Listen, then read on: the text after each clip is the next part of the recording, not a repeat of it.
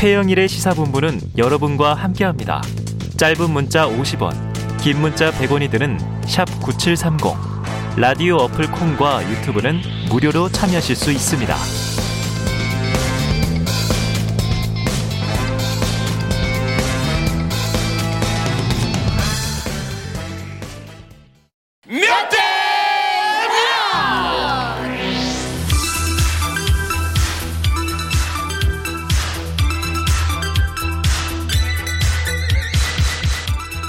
네, 민심은 데이터에 있다. 숫자로 보는 민심. 여론 오락관. 몇 대 몇? 자, 허참 아니고 최참입니다. 자, 남성팀 배종찬 인사이트 K 연구소장, 여성팀 이은영 휴먼앤데이터 소장 두 분 나와 계십니다. 어서 오세요. 네, 안녕하세요. 안녕하십니까. 아유, 저도 마스크를 해야죠. 세 명이 있으면 마스크를 하는 방역 원칙입니다. 어, 점점 네. 예능과 정보와 이거를 다 잡고 있어요. 아, 그럼요, 그럼요. 네. 저희가 지향하는 바예요. 그럼요. 왜냐면 뭐 난리예요. 아침 저녁에는 이게 시사 프로그램 전쟁인데 네. 점심은 너무 딱딱하면 우리 맞아요. 식사도 소화 안 되고 여론 오락관 이야기하시는 분들이 네. 정말 너무 많더라고요. 그래요. 그리고 또 이제 졸리실 때거든요. 그렇죠. 잠을 깨워드려야 됩니다. 네. 절대 졸실 수가 없습니다. 네. 자, 어제 발표된 NBS 조사부터 살펴보겠습니다. 이은영 소장님, 네, 대선 후보 지지율, 지지율, 조사 기호와 함께 네. 어떻게 나왔나요? 일단 윤석열 후보가 34%, 이재명 후보가 33% 나왔는데요. 어휴, 팽팽하네요. 네, 팽팽합니다. 근데 네. 이번 주에 뭐 방송 3사, 종편 등등 조사들이 많이 나왔는데 네. 거의 뭐 초접전 상태예요. 아, 예, 음. 특히 이제 지난주랑 비교해 보면 윤석열 후보는 1% 포인트 하락, 음. 이재명 후보는 1% 포인트 상승해서 지금 이게 조금 크로스가 일어나기 직 직전의 그 흐름이 어. 아니냐 이렇게 좀 보여주고 있습니다. 크로스가 일어나기 직전. 네, 특히 이제 그 지금 그 20대는 아직은 그 이재명 후보가 윤석열 후보에 좀 뒤지는 그런 흐름을 보이고 있지만 네. 이 30대 이상 그 다음에 그 사, 어, 30대에서 50대까지는 지금 이재명 후보가 윤석열 후보를 앞서는 그런 흐름을 보이고 있어요. 네. 조사는 11월 29일 그 다음에 12월 1일까지 총 3일 동안 진행이 됐고요. 어, 1,015명을 대상으로 가상 번호를 이용해서 전화 면접 조사 를 했습니다. 그래요. 자, 뭐 이제 추이로 네. 봤을 때 약간 초접전인데 크로스 직전 단계다. 근데 크로스가 된 게 하나가 좀 나오긴 했어요. 아, 크로스가 된 것도 있었죠. 네, 네, 뭐 오차 범위 내이기 때문에 이걸 네. 뭐 앞섰다, 뭐 그렇죠. 뭐 뒤졌다 이렇게 하기는 어려운데 네. 지난 주에 이은영, 배종찬, 배종찬, 이은영 예측이 그대로 맞았죠. 아, 그래요. 이 여론 오락관 조사 여론 오락관의 힘이죠. 네. 네. 그러니까 지금은 초접전 상태가 된다. 근데 음. 이렇게 초접전이 될 수밖에 없는 것은 후보자 대결 국면으로 전환이 된 것이거든요. 네. 그러니까 불과 2주 전까지만 해도 정권 교체 여론에 올라탔던 윤석열 후보였는데 왜 달아났을까요? 어. 두 사람이죠. 하나는 김종인, 음. 또한 명은 이준석. 아. 그러니까 이 결국에는 김종인 전 비대위원장이 아. 중도층 견인, 이준석 주로 20대 30대 남자지만 2030 MG 세대 견인. 음. 그러니까 안 되니까 음. 이 지지율이 달아난 거죠. 아, 그렇게 된 것이다. 자, 정말 많은 이슈가 있었습니다. 국민의힘 선대위 갈등 말씀하신 대로 조금 전에 다녀가셨는데 이제 김병준 위원장 브로치 발언 발언 논란 또 이수정 교수 합류 이것도 뭐 감론을박 자, 민주당은 또 이제 이재명 후보의 조국 전 장관 사건 관련 사과가 나왔고 지금 또 추미애 전 장관의 비판이 또 오늘 나왔어요. 자, 조동현 위원장 사생활 논란. 이건 참 생각할 대목이 많습니다. 네. 두 후보 간의 초접전 결과의 요인 한번 이 소장님 분석 들어볼까요? 음. 네, 일단은 이게 손뼉도 두 손이 마주칠 소리가 나는 것처럼 그렇죠. 지금 예, 네. 윤석열 후보가 지금 잘 못하고 있어서 이 초접전으로 간 거는 아니고 어. 이재명 후보도 잘한 부분이 있기 때문에 그 지금 서로 이제 초접전 향상, 상향으로 가는 상황으로 가는데 네.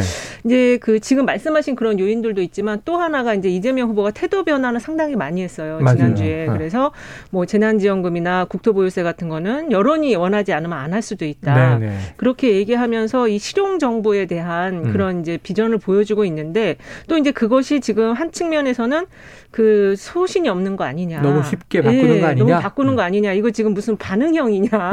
그렇게 네. 해갖고 대통령이 돼서 진정한 파퓰리스트다. 뭐 네, 뭐 이런 그렇게 말이 나오기 때문에 음. 이제 그것이 유권자들에게 어떻게 인식이 되느냐. 이게 어, 이번에 이제 지지율 넘어가냐 안 넘어가냐, 크로스가 일어나냐 안 일어나냐 굉장히 중요한 포인트가 될 것 같아요. 네. 이걸 잘 분석을 해야 되는데. 네, 그렇죠. MBS 여론조사를 보면은 한 달 여 전과 비교를 해보면 이재명 후보는 지지율에 거의 변화가 없어요.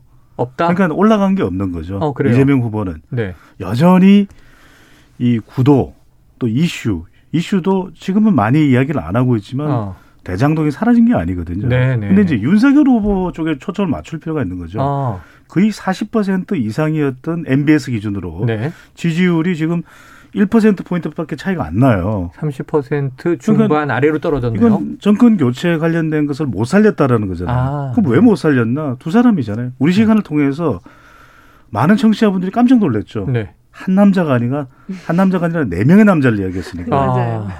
1번 김종인, 2번 이준석. 제가 3주 전에 말씀드렸잖아요. 네네. 3번 홍준표, 4번 안철수. 음. 네 사람과 얼마나 연대나 협력을 잘하느냐가 지지율이 너무 중요하다. 네. 그 이야기를 계속했거든요. 어. 그게 어그러지니까 무너지니까 지지율이 무너지는 거죠. 아, 그리고 또 하나 여기서 중요한 것은 야, 그래요. 이재명 후보도 좀 선거 방향을 잘 잡을 필요가 있어요. 지금 네. 누구를 영입한다고 해서 자 조동현 교수를 영입한다고 해서 2030이나 여성의 지지가 늘어난다. 천만의 말씀이에요. 어. 만만의 콩떡이에요. 어. 자, 제대로 검증을 못했다고 해서 지금 오히려 더 화근이 되고 있잖아요. 네네. 무슨 이야기냐면 이번 대선은 철저하게 이재명과 윤석열의 오케이 목청의 결투예요. 네네. 그러니까 다른 사람이 누가 온다고 해서 주목하겠다. 음. 천만의 말씀. 이번 대선은 주연만 존재합니다. 조연이 없어요. 아.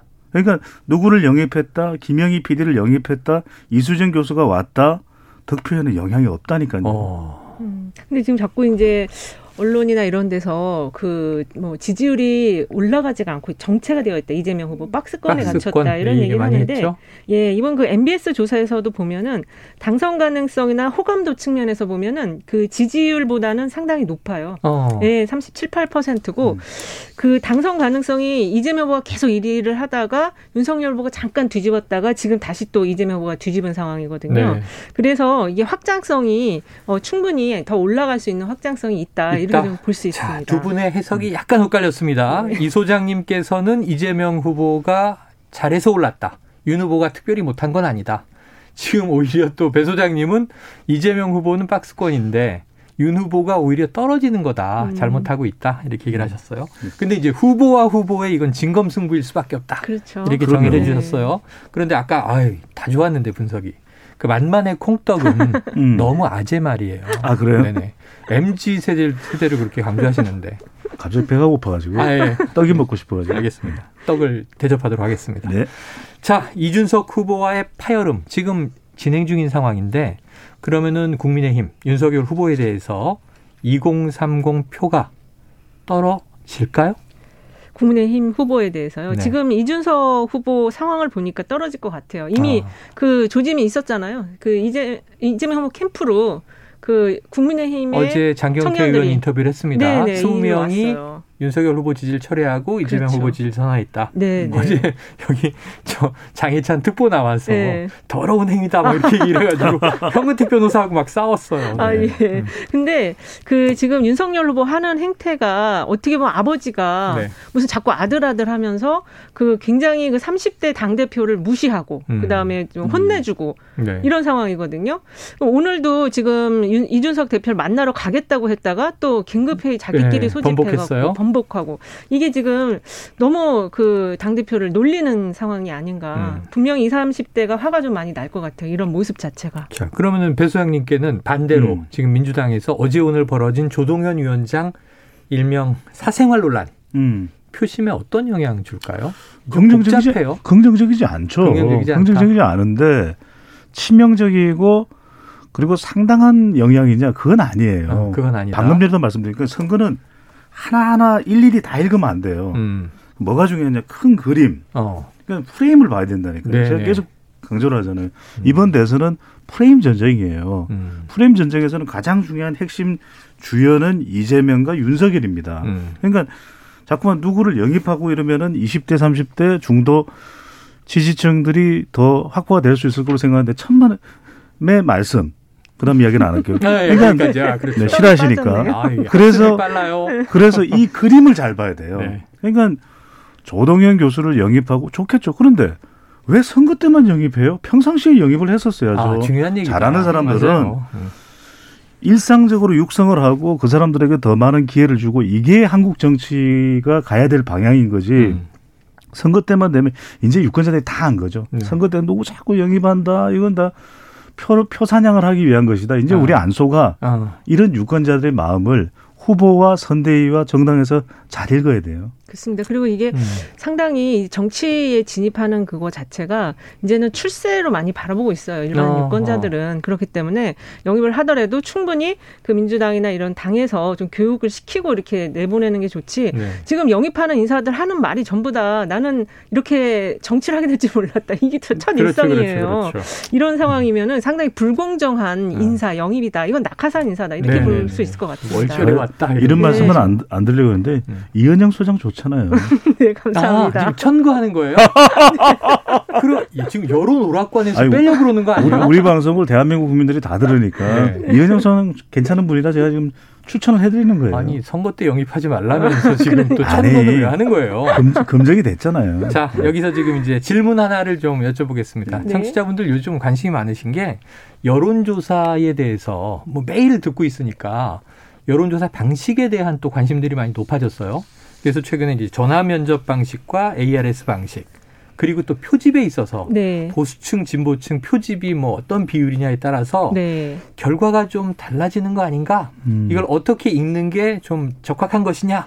그러니까 이제 가장 실 거짓을 좀 얘기해 예, 주세요. 가장 좋은 거는 일단은 응답자 특 응, 응답자 특성을 확인할 수 있어야 돼요. 네네. 그러니까 30대면 30대 남자인지 여자인지 확인이 어, 돼야 음, 되거든요. 어. ARS는 그게 안 된다는 점 때문에 계속 이 신뢰성의 문제가 계속 제기되어 왔, 예, 제기되어 음. 왔지만 이게 이제 추세선을 볼 때 가격이나 이런 게 좀 저렴하니까 전화 음, 면접 조사는 그래서 음. 자주 할 수 있으니까 추세선을 자주 볼 수 있다. 이래서 그런 면에서는 정확도가 있다라는 평도 있습니다. 어. 근데 요새는 이 두 가지 방법론 외에 외에 표집하는 방식에 따라서 또 차이가 지금 나오고 있어요. 네네네. 실제 음. 결과가 가상 번호를 쓰냐 아니면 그 RDD 번호 이미 아. 추출 번호를 쓰냐 이건데 지금 가상 번호만 썼을 때는 그 알뜰폰 이용자들이 제외, 가 돼요. 아. 그래서 좀 그 알뜰폰 이용자의 성향을 감안한 그런 약간 이게 그 요금제가 저렴하다 보니까 보수나 아니 그러니까 그 어르신들이 많이 어르신들이나 저소득층이 예, 많이 저소득층이나 네. 그래서 그런 부분이 제외되기 때문에 어, 가상번호 100%보다는 유선을 조금 섞는 게 좋다. 근데 유선을 또 많이 섞으면 이게 또 영향을 받거든요. 네네. 네. 그래서 저희가 볼 때는 그 지금 갤럽 조사라든지 MBS 중간선 정도를 음. 좀 많이 얘기를 하고 좀 그 정도가 음. 현재 여론하고 비슷하다 이렇게 좀 네. 보고 있습니다. 잘 정리해 주셨고요. 변호사님 네. 그러면은 이거, 이거 여론조사 이저 항상 이, 게 어. 지금 여론조사가 생긴 이후로 매번 하는 그렇, 이야기예요. 맞아요. 이게 네. 앞으로 10년 뒤에도 방송할 거예요. 그래서 우리 외우고 새로운 있... 방식이 안 나와요. 그래서 무슨 무슨 말씀이냐면은 아니, 새로운 방식이 나오면 이제 그쪽으로 배종찬 가야죠. 방식 이런 거 만들어 주세요. 아직까지는 더 정교한 방법을 찾아내지 못했다. 네. 그리고 ARS로도 조사할 수 있는 것이고 면접원이 직접 물어볼 수 있는 것이고 조사는 다양한 방법으로 하는 거예요. 네. 그런데 ARS는 대체적으로 지금 결과적으로 분석을 하고 네네. 결과를 봤더니 보수 성향의 응답자들이 많이 참여를 하고 그러니까 국민의힘이나 윤석열 후보 지지율이 높게 나오는 것이고 음. 면접은 물어봅니다. 누구를 지지하겠느냐. 네. 그랬더니 대체적으로 휴대폰은 또 화이트 칼라 사무직에서 응답을 많이 하게 되니까 지급으로 보면 그래서 어, 진보 성향 또 더불어민주당 또 이재명 후보의 지지율이 높다 이러니까 우리 청취자분들이 이렇게 생각하시면 될 것 같아요. 음. 아이고 어떻게 그러면 여론조사를 어떻게 봐요? 한 4, 5주 정도로 이게 음. 추세를 보시면 돼요. 4, 5주 정도. 그렇죠. 한 달 간격 정도로. 그렇죠. 그렇죠. 그 보시고 그것도 귀찮다.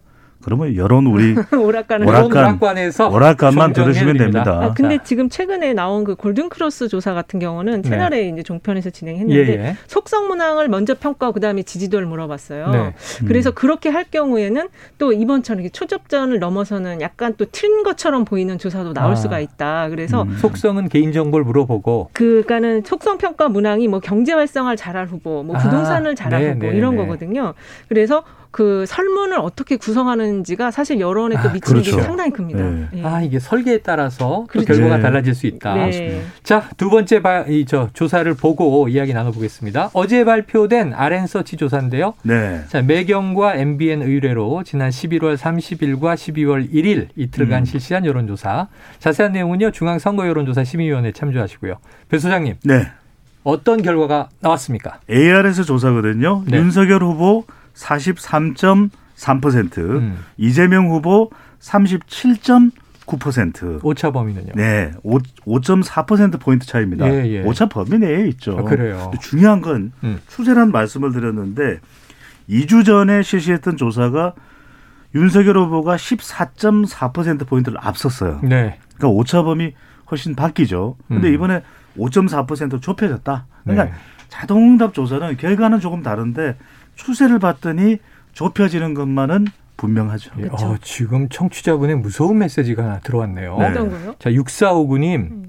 자, 배종찬 소장님 요즘 뭐 전방위 활약 잘 보고 있습니다. 아이고. 배종찬 포청천.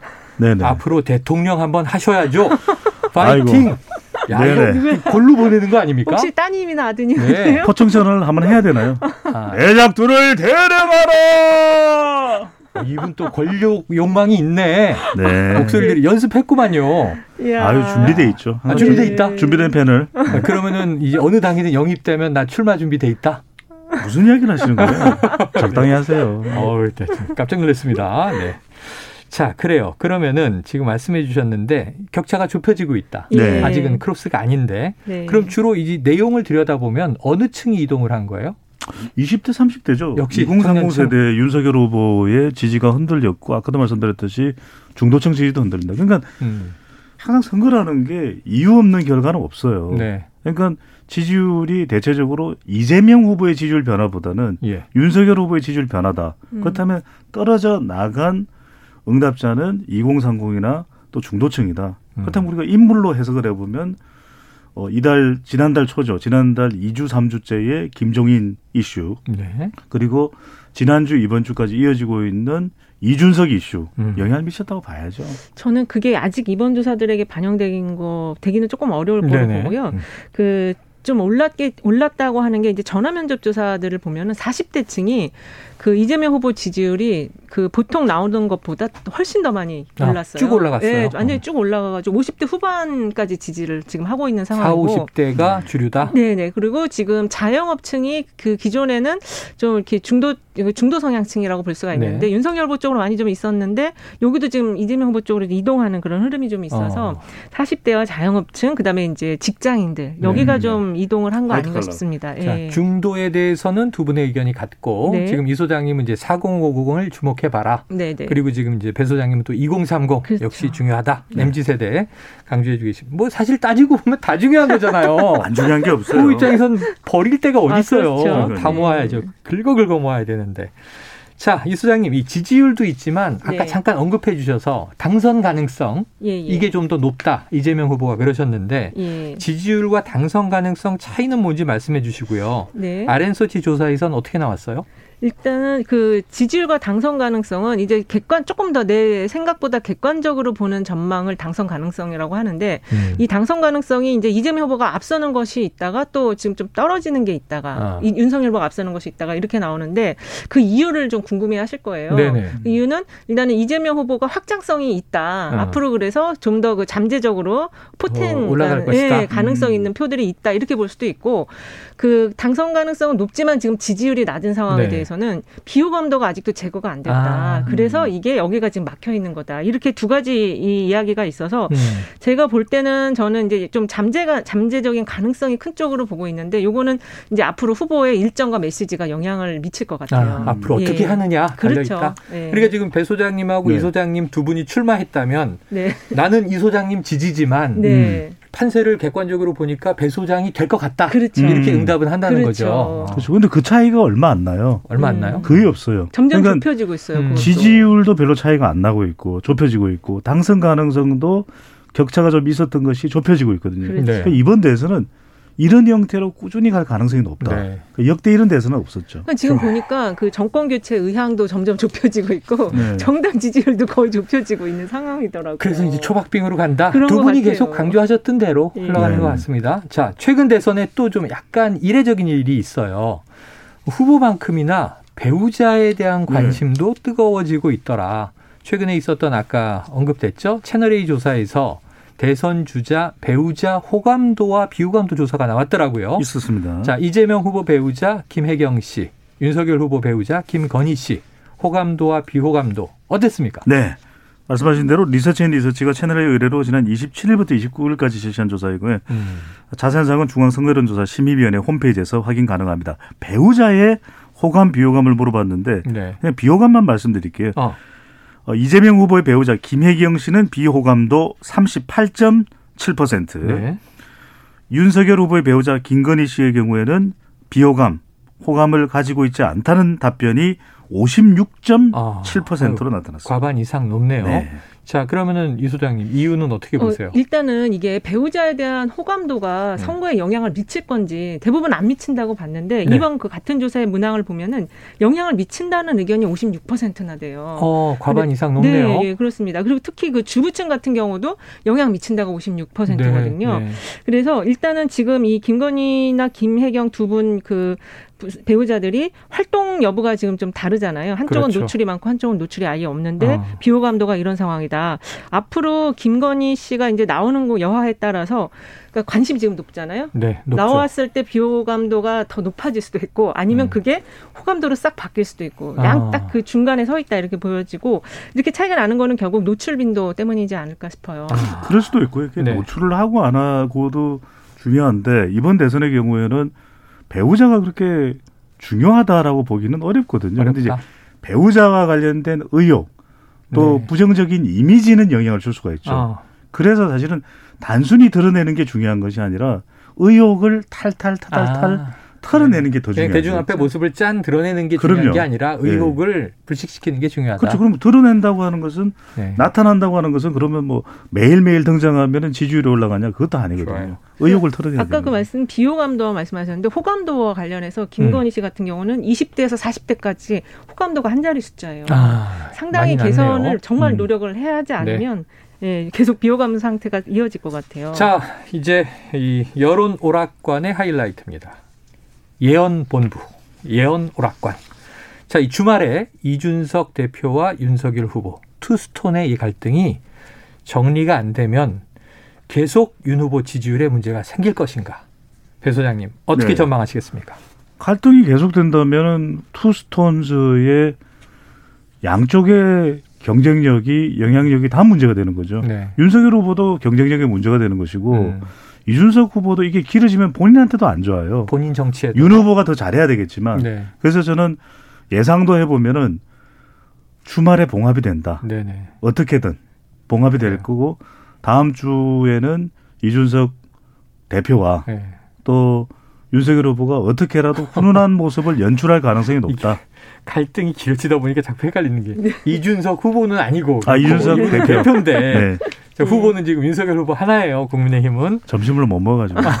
네. 네. 일단은 이준석 대표가 지금 뭐 공개 자맹이라는 이상한 또 신종 태업이에요. 공개 자맹. 공개 자맹. 야 모순적인 네. 어법이네요. 근데 지금 공개 자맹을 하면서 계속 인터뷰를 하고 언론과 계속 접촉을 하고 SNS 있거든요. 올라오고. 네, 그래서 이걸 빨리 봉합을 진짜 이번 주에 시키지 않으면 음. 골든 크로스가 저는 우리들은 이제 좀 다음 주에 한두 개 정도 나오면서 이제 신년 랠리 때 이제 이게 좀 이어지지 않을까 보고 있는데 아. 그 시기가 앞당겨질 수도 있다. 예, 새해로 음. 예상하고 있었는데 네. 연말이 될 수도 연말이 있다. 될 수도 있다. 아, 예. 크리스마스 랠리인가요? 그렇죠. 거의? 산타 랠리. 산타 랠리? 네. 주식시장하고 지금 밀색이는데. 네. 자, 그렇다면 지금 이 민주당의 경우에도 악재가 있어요. 조금 전에 언급했죠. 조동현 교수의 이제 사퇴 의사 수리되진 않았지만 주말에 이제 송 대표와의 어쩌면 대면 면담을 거쳐서 결정이 나올 것 같은데 자 이재명 후보 지지율의 영향 배 소장님 줍니까? 주겠죠. 뭐 1%라도 0.5%로 주겠죠. 하지만 치명적이진 않지. 치명적이진 않다는 말씀드렸죠. 약간 준다. 네. 자, 그, 저도 같은 좀? 예, 저도 주긴 줄 건데 치명적이지는 않다. 그리고 아마 요거 지금 이미 사임을 했고요. 네. 그리고 이제 그거에 대한 후속 논란들이 좀 있지만 그냥 잔잔하게 꺼, 이게 불이 잠불 꺼지듯 예, 꺼질 잠불 꺼지듯 한 것이다. 네. 자, 오늘의 핵심 마지막 예언입니다. 다음 주 이재명 대 윤석열 누가 우위입니까? 다음 주는 이재명 후보가 조금 우위가 갈 것 같은데요. 뒤집어질 예. 가능성이 있다. 예, 1, 2% 정도 내에서 뒤집어질 수 있을 1, 2% 정도 내에서. 이게 네. 오차 범위 내에서. 그렇죠. 네. 네. 비슷한데 약간 추이가 올라간다. 예, 예. 음. 소장님은 저는 이재명 후보가 앞서는 조사도 뭐 나올 테고. 네. 근데 이번 주보다는 많을 것 같아요. 이번 주보다 많아진다. 이번 주보다는 그 숫자가 많고 네. 윤석열 후보가 앞서는 조사도 자동응답 조사 위주로 있을 것이다. 그래요. 자, 청취자분들은 회초리를 준비하고 다음 주 금요일을 기다려 주시면 되겠습니다. 자, 여론 오락관 몇 대 몇? 지금까지 배종찬 인사이트K 연구소장, 이은영 휴먼앤데이터 소장과 함께했습니다. 두 분 오늘도 즐거웠습니다. 네, 감사합니다. 감사합니다.